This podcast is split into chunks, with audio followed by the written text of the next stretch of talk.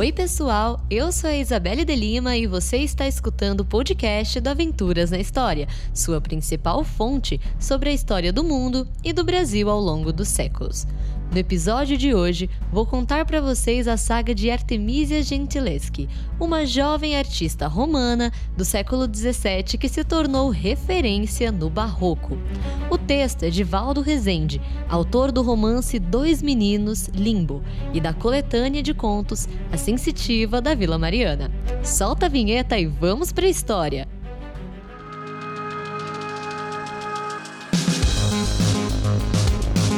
Esqueça as musas gregas e suas funções inspiradoras. Pense em uma profissional munida de tintas e pincéis capazes de criar uma obra própria e única na história da arte. Alguém tão ousada quanto forte ao enfrentar um universo onde a pintura era atividade praticamente exclusiva de homens. Artemísia Gentileschi foi a primeira mulher a ser aceita na Academia dell'Arte e del Disegno de Florença, em pleno século dezessete. Vitoriosa na carreira artística, não titubeou em criar uma alegoria pintando um autorretrato com seus instrumentos de trabalho. A pintura é uma mulher. Roma era o centro das artes em mil quinhentos e noventa e três, ano em que Artemísia nasceu. Na cidade já atuava Caravaggio, que veio a ser o primeiro grande expoente do Barroco, levando ao mundo telas de forte realismo e expressividade, acentuado pela técnica chamada tenebrismo, ressaltando personagens sobre um fundo escuro. Os historiadores acreditam que Artemísia Gentileschi tenha conhecido o grande pintor, amigo de seu pai, ela mesma vindo a se tornar reconhecida como artista do Barroco, seguindo os mesmos princípios estéticos de Caravaggio. A história conta que Caravaggio fugiu de Roma em mil seiscentos e seis, após uma briga que resultou em um homem morto.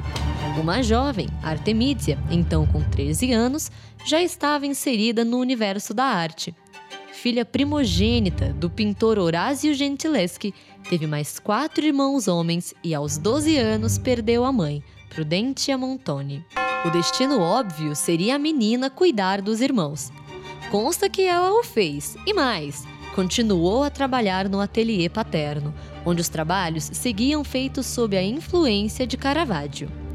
Horácio veio a ser conhecido como artista caravagesco.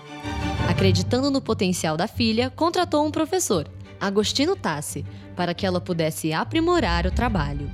Cuidando dos irmãos e trabalhando no ateliê, Artemísia tornou-se uma mulher forte, fato reconhecido pelos estudiosos de sua vida e pelos apreciadores e analistas da obra que ela deixou. Aos dezessete anos, sofreu preconceito público ao ser questionada a autoria da obra Susana e os Anciãos. Teria sido pintada pelo pai, diziam as pessoas. Posteriormente, teria outros trabalhos questionados pelo fato de ser uma mulher. A Artemísia precisaria ser forte. Todavia, tal força não a livrou de sofrer violência sexual pelo professor Agostino Tassi, com quem o pai dela fez trabalhos em conjunto e sujeito de prestígio na cidade. O estupro na época não era crime, e a reparação seria o casamento, que não ocorreu.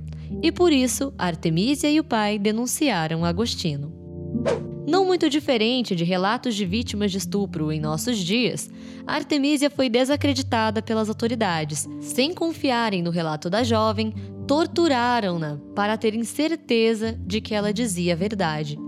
Para a sociedade de então, pairava a dúvida se o ato sexual tinha sido consensual ou não. E também, um fato comum em dias atuais, Artemísia sofreu difamação, sendo tida por muitos como uma prostituta. O processo durou cerca de sete meses e a condenação de Tassi, aparente vitória da pintora, pareceu piada. Ele poderia cumprir cinco anos de prisão ou exilar-se perpetuamente de Roma. Nenhuma nem outra. O sujeito permaneceu na cidade, valendo-se do apoio de clientes e de admiradores. O matrimônio arranjado foi a solução paterna, tentativa de calar a opinião pública. Artemísia se casou com um pintor de Florença, Pierantonio Stiatesi, e munida de carta aos nobres fiorentinos da família Médici, mudou-se para a cidade. Embora o mercado artístico estivesse centralizado no crescimento de Roma, seus palácios e igrejas, Florença era centro artístico de referência. Aceita pelos nobres locais, Artemísia não só continuou a pintar. Aprendeu a ler, tornou-se amiga de gente como Galileu Galilei e, vitória incontestável de seu talento profissional, se tornou membro da prestigiada Academia Fiorentina. Adepta ao barroco de Caravaggio, a pintora Artemísia Gentileschi não se limitou ao claro escuro e ao realismo, entre as demais características do estilo. Criou composições singulares e personagens expressivas, onde a perspectiva feminina se sobressai brilhantemente. Das sessenta obras que atravessaram os séculos e estão em museus pelo mundo, em quarenta delas as protagonistas são mulheres. Comum ao período, a pintora criou telas com personagens históricas e bíblicas, e nestas últimas encontram-se traços da mulher que Artemísia foi. Judite, a heroína bíblica que assassinou Holofernes, foi pintada mais que uma vez pela artista.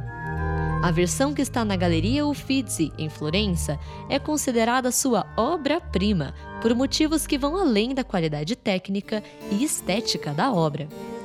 Artemísia usou sua própria imagem ao pintar Judite, o que levou a análises psicológicas posteriores, que encararam o ato como sublimação de vingança contra o homem que a estuprou. O que vemos na imagem é uma personagem determinada e fria ao decapitar o inimigo. Usando planos distintos para a arma e Judite, Artemísia coloca no primeiro plano os braços fortes da mulher, decapitando o general inimigo de Israel. Para o público do período em que Judite decapitando Holofernes foi criada, é provável que tenha ficado politicamente em evidência mais um tema, entre os vários que na pintura faziam referência aos embates entre cristãos e protestantes. O barroco é reconhecido artifício da Igreja Católica para combater os avanços dos protestantes inimigos, representados no tema pintado por Artemísia pelo próprio Holofernes, que deveria morrer para a glória de Deus, diz a passagem bíblica. Entre a interpretação política e a outra, psicológica, o que é válido ressaltar é a qualidade do trabalho da artista e sua visão peculiar em retratar a mulher. Tal característica está presente nas demais obras, que além de uma perspectiva dos reais sentimentos femininos, há o domínio da anatomia, sendo Artemísia artista destacada ao pintar nus femininos. Conhecendo o próprio corpo e vivendo em um mundo dominado por homens, a pintora foi muito além de um possível ato de vingança, colocando em suas obras a capacidade da mulher em fazer o que bem quiser. Sucesso e reconhecimento profissional não foram o bastante para livrar Artemísia de problemas. Saiu de Florença, passando por outras cidades italianas, incluindo nessas uma volta a Roma, já como artista reconhecida e respeitada. Foi além. Pintando na Inglaterra para o corte de Charles Primeiro, residiu em Nápoles, onde faleceu provavelmente em mil seiscentos e cinquenta e quatro. O desconhecimento da data exata do falecimento de Artemísia Gentileschi diz bem do que foi a postura da sociedade em relação às mulheres. Nos últimos anos de vida, passou por dificuldades financeiras e enfrentou problemas de saúde. Deixou em carta relatos de trapaças sofridas e ressaltou sua luta sendo mulher. Relegada ao esquecimento nos séculos seguintes, foi com o avanço das lutas feministas, a partir dos anos de mil novecentos e setenta, que a artista passou a ser vista sob o prisma da Revolução Feminina. Desde então, crítica e história se voltam para colocar Artemísia Gentileschi em seu devido lugar, o de grande artista do período barroco, ímpar entre as pintoras do mundo. Pessoal, o podcast do Aventuras na História vai ficando por aqui. Mas antes, não deixe de nos acompanhar nas nossas redes sociais oficiais, que estão na descrição deste episódio, para ficar por dentro dos próximos episódios e outros conteúdos. Valeu e até a próxima!